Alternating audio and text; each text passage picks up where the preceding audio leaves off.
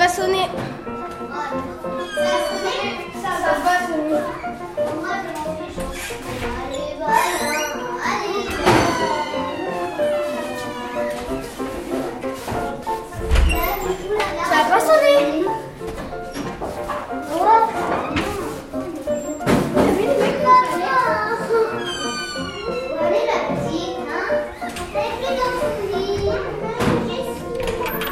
L'arme au poing pour défendre l'école publique.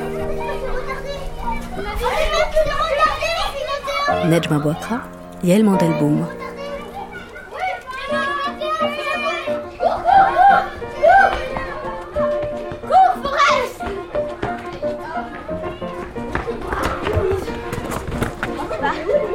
Premier épisode. Quand l'extrême droite veut chasser un instituteur de son école.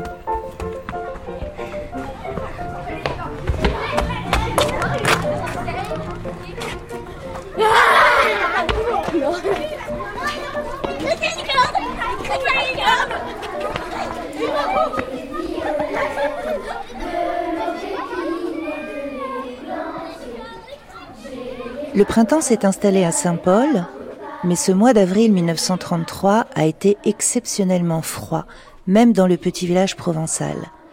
Partout en France, il a gelé, jusqu'au littoral méditerranéen. Les rayons du soleil commencent à peine à réchauffer l'atmosphère. L'école du village est une vieille bâtisse peu entretenue. Seule une vigne vierge donne un peu d'ombre en cas de grosse chaleur. C'est ici que se déroule une scène qui fait basculer la vie d'un homme, Célestin Freinet, et d'un couple, celui qu'il forme avec Élise Freinet. Un événement que l'un et l'autre ont qualifié de légitime défense contre le fascisme. Il l'a dit et assumé. J'ai là sous ma garde 14 enfants. Je les défendrai, coûte que coûte. Et il a un revolver à la main. Les armes, Célestin Freinet, il connaît. Sa génération est partie vaillamment sur le front de la Première Guerre mondiale. 20% des instituteurs mobilisés ne sont jamais revenus en classe. Et pour ceux qui reviennent, la vie a perdu ses couleurs. Me voici devant vous, enfants, moi l'un des innombrables faillis, dont la guerre a anéanti toutes les croyances et presque toutes les forces, écrit l'enseignant allemand Heinrich Maria Remarque. Célestin Freinet le raconte, Élise l'écrit, l'instituteur blessé de guerre, atteint au poumon, doit trouver un nouveau souffle pour enseigner, tout autant pour lui que pour ses élèves. Il ne veut pas fabriquer de nouveaux soldats. L'école publique est insalubre, l'air vicié, il traîne un inspecteur directement dans les WC pour qu'il compte les asticots. Et puis pourquoi ne pas faire classe dehors? Je prenais l'après-midi euh, mes gosses pour les mener, euh, leur faire le tour de, du village où on allait en passant, on regardait le, le, boulanger ou bien on regardait le forgeron, puis on allait faire le tour dans la campagne, on ramenait toute une moisson de choses très intéressantes. Et c'est parce que son enseignement est adossé à une grande résolution politique portée par le courant de l'éducation nouvelle, aisément revues, congrès, militants syndicaux, qu'il affronte l'hostilité des patriotes et nationalistes ce jour-là à Saint-Paul-de-Vence. Oui, il faut imaginer euh, un enseignant euh, qui a euh, un peu plus d'une trentaine d'années, euh, qui est pas très grand. Laurence de Coq. Qui descend au milieu d'une cour de récréation, la cour de récréation de, de la petite école de Saint-Paul. Euh, il a face à lui euh, quand même une foule assez importante hein, à l'échelle de, de, ce village, puisqu'on est euh, sur une échelle d'une centaine de personnes, des parents, des habitants, des habitantes, des enfants aussi, et beaucoup de bruit, beaucoup de bruit parce qu'ils ont des casseroles, ils ont des crécelles, et, et il a une arme un revolver et euh, il euh, braque cette arme sur cette foule et il leur dit qu'il défendra les enfants et l'école coûte que coûte. Dans cette foule est présent le maire de la ville, Saint-Paul-de-Vence. Oui. Il s'appelle Joseph de Margne. C'est un homme de droite très autoritaire, proche d'un groupe euh, qui s'appelle les Jeunesses Patriotes, groupe d'anciens combattants des années 30 que l'on peut qualifier euh, d'extrême droite. Proche aussi sans doute euh, de l'action française, donc euh, tournant en fait dans ces réseaux euh, des ligues des années 30 qui sont des ligues d'extrême droite. Et c'est un homme qui est déjà en conflit depuis de nombreuses années avec Célestin Freinet, parce que Freinet l'accuse de ne pas entretenir l'école suffisamment et donc de laisser l'école dans un état délabré, ce qui n'est pas propice aux apprentissages des élèves. En fait, dès 1921, il y a une circulaire du ministre Léon Bérard qui demande à ce que tous les instituteurs communistes soient surveillés de près.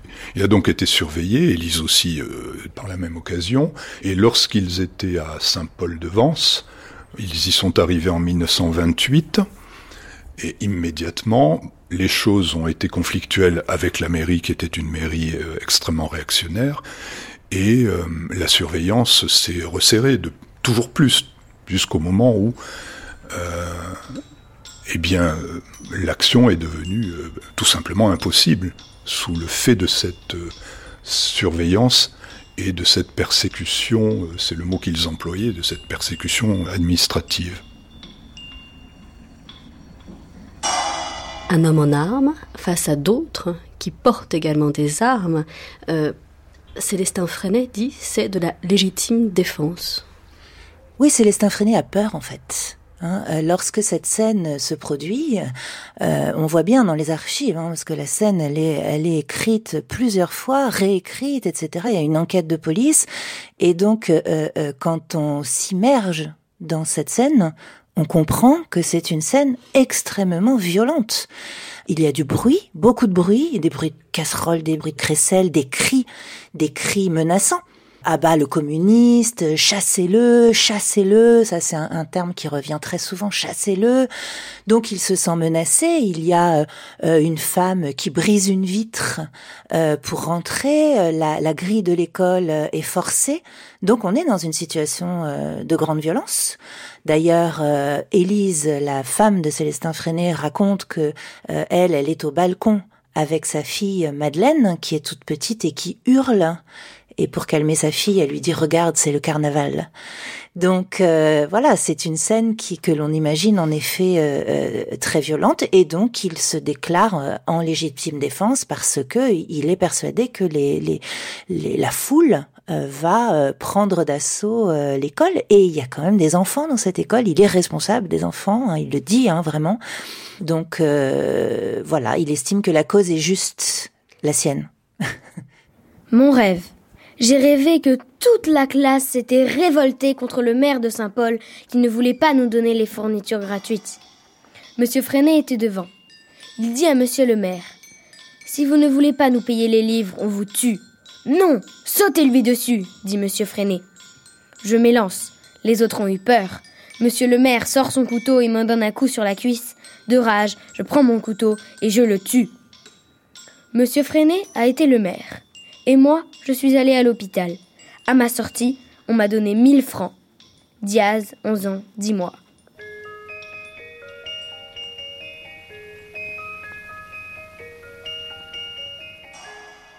Alors le rêve de, Diaz, c'est un rêve qui est considéré euh, par euh, les, familles comme un appel au meurtre. Et donc il tombe à point nommé, puisque euh, le soupçon d'endoctrinement est déjà là.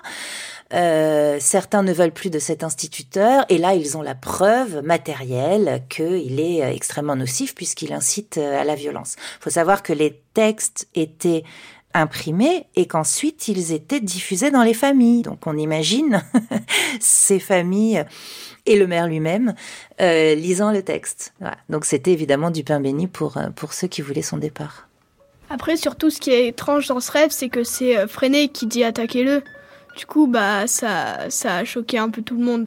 Bah, c'est un peu la créativité des enfants, leurs rêves en fait, leur imagination.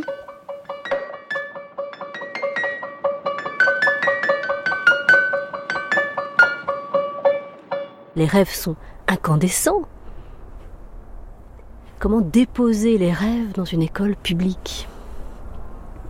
Ce qu'il faut comprendre, c'est qu'on est dans un renversement copernicien de, de, la pédagogie, de tout ce qui se fait à cette époque-là. Euh, Freinet a lutté toute sa vie contre ce qu'il appelait la scolastique, c'est-à-dire une approche extrêmement euh, rigide de l'enseignement. Et donc, on est là dans un renversement quand même euh, profond, important. Frédéric Marie Parce que Freinet œuvrait pour la régénération du prolétariat, c'est-à-dire que euh, les enfants du peuple, les enfants des ouvriers devaient se libérer pour euh, avoir les outils intellectuels, pour prendre la parole, pour euh, avoir euh, cette voix à eux dans le monde où ils puissent s'exprimer. Donc c'est une pédagogie qui va vraiment aller tout le temps dans ce sens-là, l'ensemble des techniques. Hein. Et donc le rêve, c'est un un aspect parmi d'autres qui va permettre et qui va participer de ce mouvement de régénération des enfants du prolétariat pour les préparer à la lutte future il faut trouver un moyen qui permette à l'enfant de vraiment s'exprimer en profondeur, non seulement ce qu'il fait, mais ce qu'il sent, ce qu'il désirerait. Et ça, ce sont nos techniques qui l'ont développé peu à peu. De sorte que l'expression libre est une des grandes conquêtes de notre pédagogie. Évidemment, il faut que l'enfant ait le goût d'écrire quelque chose, de dire quelque chose, de s'exprimer. Pour cela, il faut donc qu'il ait la possibilité de parler. Il faut qu'il ait des, des gens qui l'écoutent ou qui le lisent. Sinon, il parlera bien un moment tout seul, mais après, il sera vite fatigué, il ne dira plus rien. On va composer. Donc le matin, quand on arrive, on écrit des textes libres, ce qu'on a fait pendant les week-ends, les vacances. Et les maîtresses, elles choisissent des jolis textes, on les marque sur, elles les, elles les écrivent sur des bandes de papier et après nous on les compose. On prend un composteur on, regarde si l'encoche est bien vers nous, mais on, on met pas les lettres dans le sens où c'est écrit, on met dans l'autre sens pour que ça imprime à l'endroit, comme sinon ça imprime à l'envers.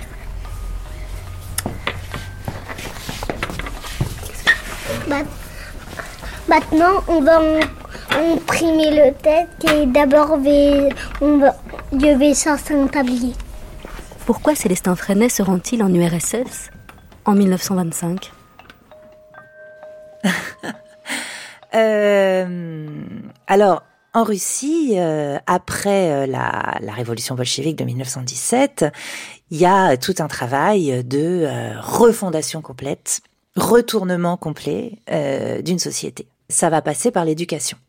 Et à la tête de ce projet éducatif énorme qui concerne quand même plusieurs dizaines de millions d'individus, il y a la femme de Lénine qui s'appelle Nadia Krupskaya qui est pas vraiment ministre de l'instruction publique, parce qu'évidemment il fallait que ce soit un homme, mais en tout cas qui est le bras droit euh, de tout ça. Pour comprendre le trajet de Freinet, euh, il faut avoir à l'esprit qu'il y a deux voies parallèle et simultanée qui l'a suivi, la voie de.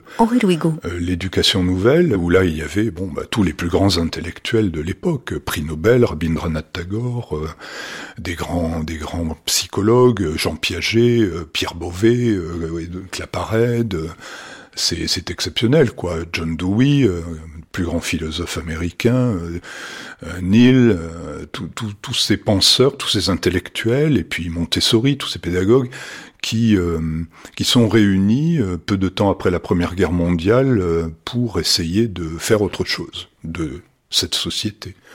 Donc il faut imaginer pour lui, un petit instituteur sans diplôme, l'effet que ça a pu avoir d'accélération de son travail intellectuel.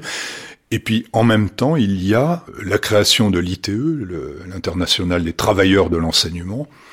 Donc euh, lorsque l'international pan-russe euh, des travailleurs de l'enseignement a invité une cinquantaine, je crois, de, syndicalistes euh, de l'Ouest à venir visiter l'URSS, il en a fait partie, il était l'un des délégués.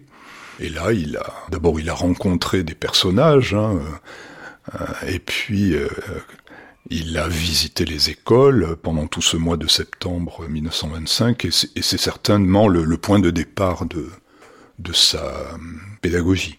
C'est ce voyage-là en URSS. Et Krupskaya, donc la femme de Lénine, entreprend vraiment une réorganisation, enfin même, on pourrait dire une, une invention d'un nouveau système éducatif. Et Célestin fait ce voyage et il revient, euh, en tout cas décrit-il, hein, avec des paillettes dans les yeux. C'est-à-dire que, euh, d'ailleurs comme tous ceux qui ont fait le voyage à ce moment-là, parce qu'évidemment on leur montre, on leur montre un work in progress qui est extraordinaire puisque c'est euh, des enfants qui apprennent à lire alors qu'ils étaient voilà destinés à travailler dans les champs ou dans les usines. C'est surtout toute une réflexion sur ce qu'on appelle l'enseignement polytechnique ça, c'était le gros truc de Krupskaya, c'est-à-dire euh, un enseignement dans lequel les savoirs intellectuels et les savoirs euh, pratiques sont mis à égale dignité. Et donc, euh, c'est la fabrique d'un homme nouveau. Enfin, voilà, il y a quelque chose de très fascinant. Parmi les mots-clés hein, de la façon dont, dont Krupskaya pense pédagogiquement, il y a la coopération et il y a l'autogestion.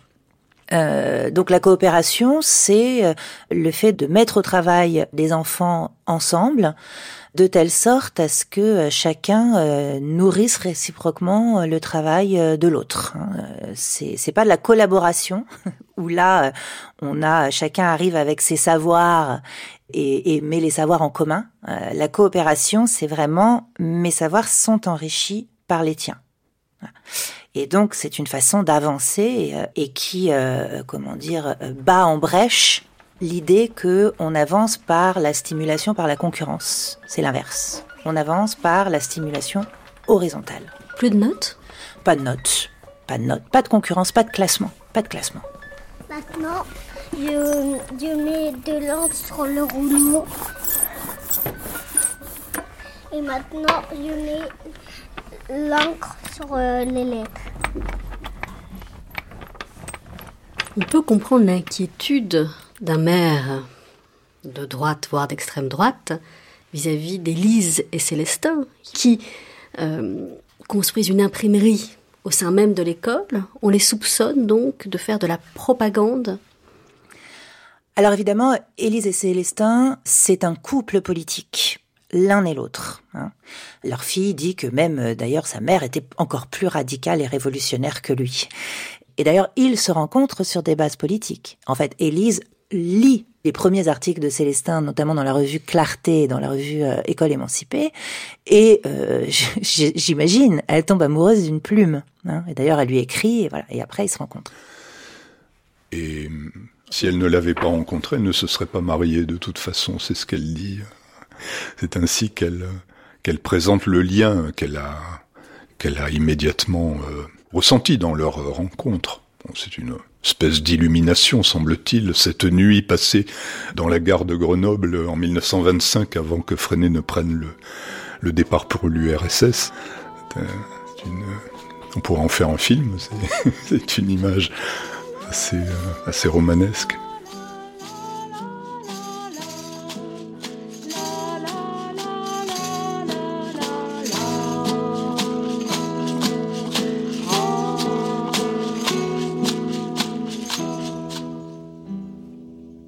Et donc ce couple qui s'est installé dans, le village de Saint-Paul, comme ils ne cachent pas aussi leur appartenance politique et qu'elle se voit visuellement dans le village, par exemple, Élise Freinet, elle fait du nudisme sur son balcon euh, devant le curé, ils vont pas à la messe, enfin voilà, donc il y a des choses euh, qui se qui, qui, se savent et donc très rapidement, évidemment, ils sont accusés euh, d'endoctriner les élèves et donc il faut à tout prix prouver qu'il est toxique pour les enfants. Face à lui, une foule peut-être hargneuse, peut-être armée, mais de l'autre côté, il est soutenu, il est soutenu même par ses élèves. 50-50. Quand on regarde, quand on regarde, ah, c'est vraiment très intéressant, euh, parce qu'au moment où a lieu cette manifestation, il a 50% d'élèves qui sont grévistes. Euh, on parle d'élèves grévistes, hein, c'est intéressant. En fait, c'est des élèves qui, euh, qui sont empêchés d'aller à l'école par leurs parents. Et il y en a 50%. Et donc, ça veut dire qu'il y a 50% d'élèves non grévistes et à peu près hein, la moitié, en effet, de parents qui vont soutenir Célestin Freinet et qui vont se mobiliser hein, par le biais de pétitions, etc. Ça, c'est le soutien local mais après, il y a un soutien national qui est énorme. Dans les archives, on a des centaines et des centaines de télégrammes envoyés soit spontanément par des instituteurs, institutrices, soit par des sections syndicales. énorme soutien syndical, et puis euh, la Ligue des droits de l'homme, la Ligue de l'enseignement, enfin, il est vraiment porté, hein, il est extrêmement soutenu, il n'est pas du tout isolé, et il est soutenu avec plusieurs euh, cercles, en fait, du local au national.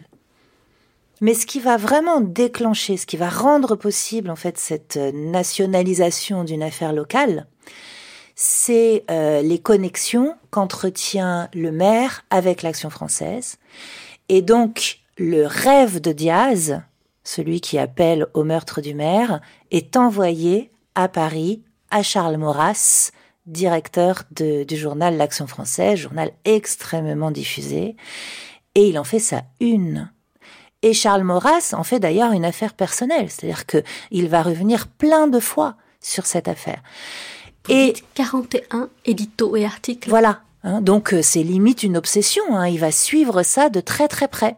Tout ça fait que ça prend une ampleur, ça devient une crise. Il y a une interpellation des parlementaires, et donc il y a une interpellation du ministre, et le ministre est sommé de donner une réponse. 22 juin 1933, l'ami du peuple appelle à la création d'une Ligue des pères de famille. Très intéressant ça. Euh, un journal d'extrême droite qui s'appelle l'ami du peuple, contrairement à ce que son, son titre pourrait indiquer, un journal d'extrême droite euh, appelle à euh, la formation d'une ligue de parents pour surveiller les instituteurs, les institutrices et surtout pour les dénoncer. Et donc pour dénoncer tout ce qui serait susceptible de ressembler à euh, de, de la pénétration de l'idéologie communiste dans les classes. On parle également du virus freudien on risque d'inoculer le virus freudien. Alors la psychanalyse, pour l'extrême droite, c'est le démon c'est le démon. C'est-à-dire que voilà, il se, et maintenant on se met à, sonder les esprits, l'inconscient. Euh, c'est de la sexualité. Euh, on peut tout dire. Là, c'est carrément c'est c'est la dépravation, hein, la, pensée de la sexualité, tout ce qui est mis en avant par par Freud, c'est la dépravation. Donc ça, il faut absolument le, le, le fustiger. Or, Freinet est passionné par la psychanalyse évidemment comme tous les pédagogues de l'époque. Il est certain que l'ampleur qu'a pris la fameuse affaire de Saint-Paul, le fait que cette affaire ait pris une telle ampleur, a propulsé euh, Freinet sur le encore plus qu'il ne l'était déjà sur le devant de la scène, puisque bon venait de, France euh, et de l'étranger toutes sortes de courriers adressés au ministre pour qu'on le euh, pour vanter ses mérites, pour dire que c'est un grand pédagogue. Et, c'est quelque chose qui a rendu ces personnes, euh, évidemment, euh, qui les a grandis, qui les a magnifiées dans le, champ des luttes contre l'oppression capitaliste de, de cette époque. Mais dans leur vie quotidienne, ordinaire, ils sont épuisés. Ce système scolaire ne leur convient plus. Bien sûr que euh, l'ampleur prise par l'affaire euh, conduit Freinet et Élise à... Bon, Élise, à ce moment-là, elle était en congé de, de maladie reconductible, elle souffrait de tuberculose, et euh, à ce moment-là, ils, ils, ont été ils ont bien dû se rendre à l'évidence, ils, ne pouvaient pas continuer. je pense que ils étaient comme dans un vêtement trop étroit à l'éducation nationale. Ils ne pouvaient plus euh, rester dans, le, dans leur institution, ils étaient obligés d'en partir. Et c'est bien parce que ça leur a permis de euh, d'inventer autre chose à ce moment-là, a surgi l'école freinée. Et c'est extraordinaire parce qu'ils ont fait, comme toujours, de leurs difficultés un marchepied pour inventer, euh, pour inventer quelque chose d'autre. Et euh, la création de l'école freinée en 1934, euh, c'est une finalement c'est un fruit de cette affaire de Saint-Paul. C'est d'imaginer un lieu dans lequel toutes les limites dont souffraient Freinet et Élise dans le cadre de l'institution, là, serait beaucoup moins euh, présente. Le soleil est arrivé. Le soleil est arrivé. Les oiseaux s'amusent. La seule solution pour euh, Élise et Célestin, c'est de construire leur propre école. C'est la seule solution de sortir de l'école publique. Élise et Célestin, ils sortent essoufflé pour le coup de cette de cette affaire de du 24 avril 1933. Je crois que vraiment Célestin, il est à terre. on le voit avec dans les archives, il y a ses arrêts maladie. Il en peut plus. Et là, il se sent vraiment désavoué par l'institution complètement désavoué par l'institution, qui l'a pas soutenu, euh, qui lui a filé un blâme, etc. Et vraiment à contre-cœur, il se dit la seule solution, euh, c'est de partir et c'est d'aller euh, fonder une école dans laquelle on nous laissera tranquille. Et c'est vraiment à contre-cœur parce que c'est un grand défenseur de l'école publique et il sait d'ailleurs qu'on va lui reprocher et ça ne manque pas. Hein, euh, quand, quand il annonce qu'il va fonder son école, euh, il se prend euh, plein de remarques dans la figure de, de, ses, de ses collègues. Mais euh, oui, il, il, présente ça comme un non-choix, en fait. C'était soit on arrête tout, soit on continue, mais on ne peut plus continuer euh, avec une institution qui ne veut plus de nous. C'est comme ça qu'il le dit. Donc en effet, euh, l'idée, elle, elle, elle, germe comme ça, euh, de, de, faire sécession d'une certaine manière avec euh, l'école publique, mais en faisant le serment que cette école privée qu'ils vont ouvrir, elle sera quand même pour les enfants pauvres. Donc cette école, elle doit être gratuite, elle doit, ou alors payer, euh, ne coûter quasiment rien, et elle doit accueillir vraiment des enfants prolétaires. Ça, c'est le, truc qu'on sent hein, au moment de la création de l'école, c'est chevillé au corps, c'est comme ça que ça va se passer. C'est les enfants euh, les plus démunis qui seront accueillis dans cette école.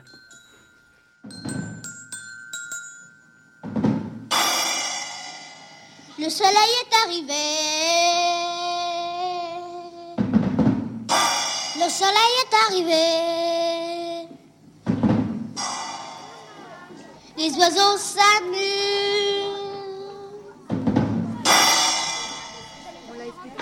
Les hirondelles joyeuses font leur nid sur les murs.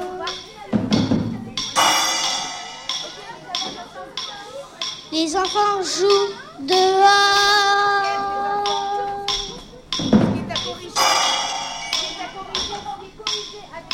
Les papas travaillent sur leur chantier en sifflant.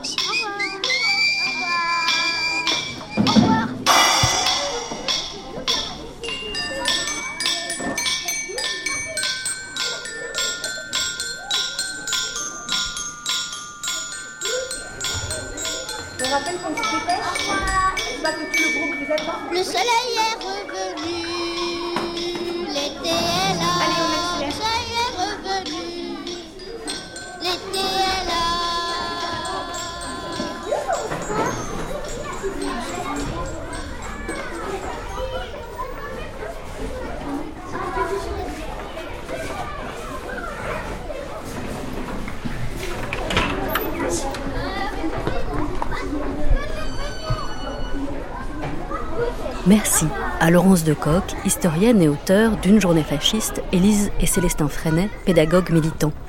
À Henri-Louis Gau, enseignant à l'université de Nancy, auteur de À côté de Freinet. À Frédéric Marie Pro, enseignante à l'université de Nancy. À Carmen Montes, directrice de l'école Freinet du Poulier de 1975 à 2009. Un grand merci à l'équipe pédagogique de l'école Freinet et à tous les enfants.